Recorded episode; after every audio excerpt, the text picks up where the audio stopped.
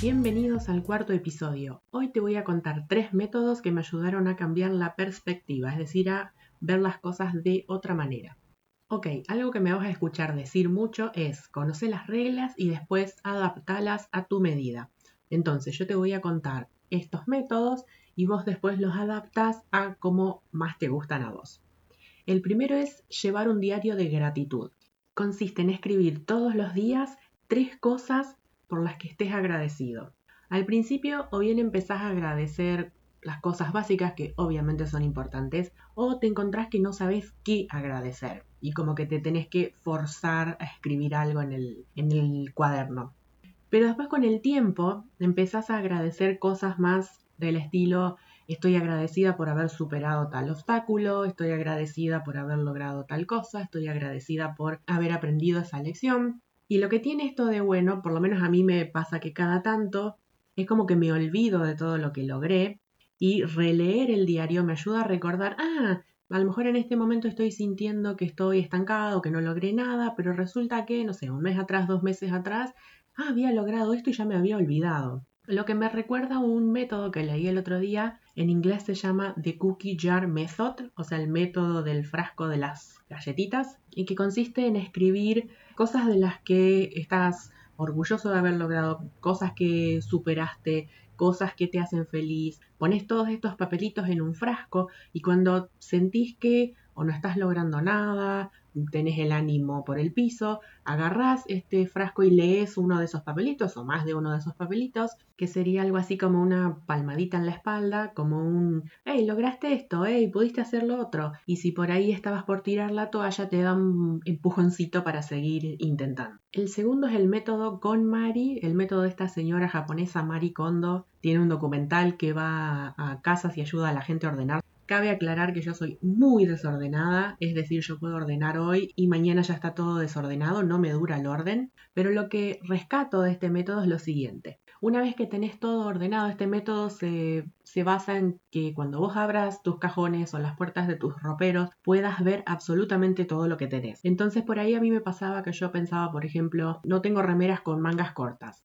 Y resulta que sí tenía, pero estaban todas hechas un bollo al fondo del cajón, entonces cuando abría el cajón sacaba lo primero que encontraba y no las veía y me parecía que no tenía. Por otro lado, una vez que ya ves qué es todo lo que vos tenés, te preguntás cuando pasás por una vidriera, ¿realmente me quiero comprar esto? ¿Realmente necesito esto? Y te convertís sin querer en un consumidor responsable.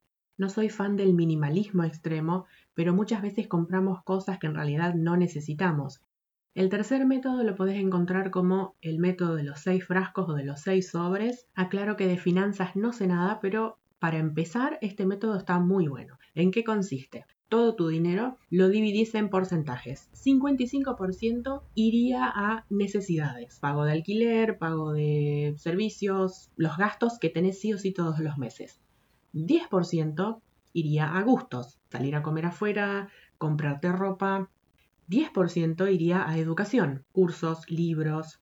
10% iría a ahorros y ese en teoría no lo tocaría salvo que suceda una emergencia. 10% a inversiones a largo plazo y 5% para dar o donar. No sé si sirve como método financiero en sí, pero también, igual que el método eh, con Mari, me ayudó a ver, por ejemplo, a principios de año me quería anotar a una membresía, era precio dólar, entonces cuando calculo lo que costaría en pesos, casi me desmayo. Entonces cuando comparo, a ver, caería en el rubro educación. ¿Cuánto tengo para gastar en educación? ¿Tengo para gastar eso que cuesta esta membresía? No, no lo tengo. Entonces esto me ofrece una mayor claridad de cuánto realmente puedo gastar en algo y cuánto no. En otra época hubiera pagado la membresía y bueno, después veía lo que hacía.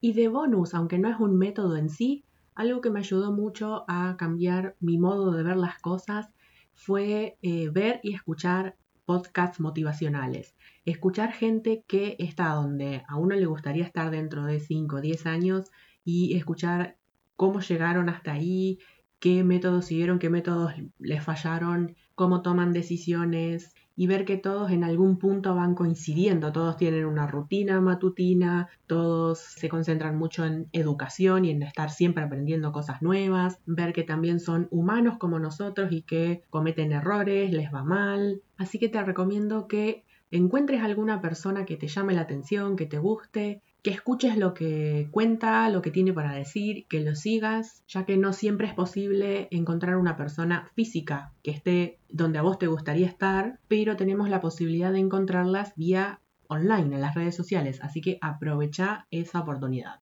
Bueno, el episodio de hoy traté de que sea cortito porque probablemente en los siguientes ya me aboque a lo que es mi salsa, el autoconocimiento y ahí algunos van a ser más largos. Así que con esto me despido y nos vemos en el próximo episodio.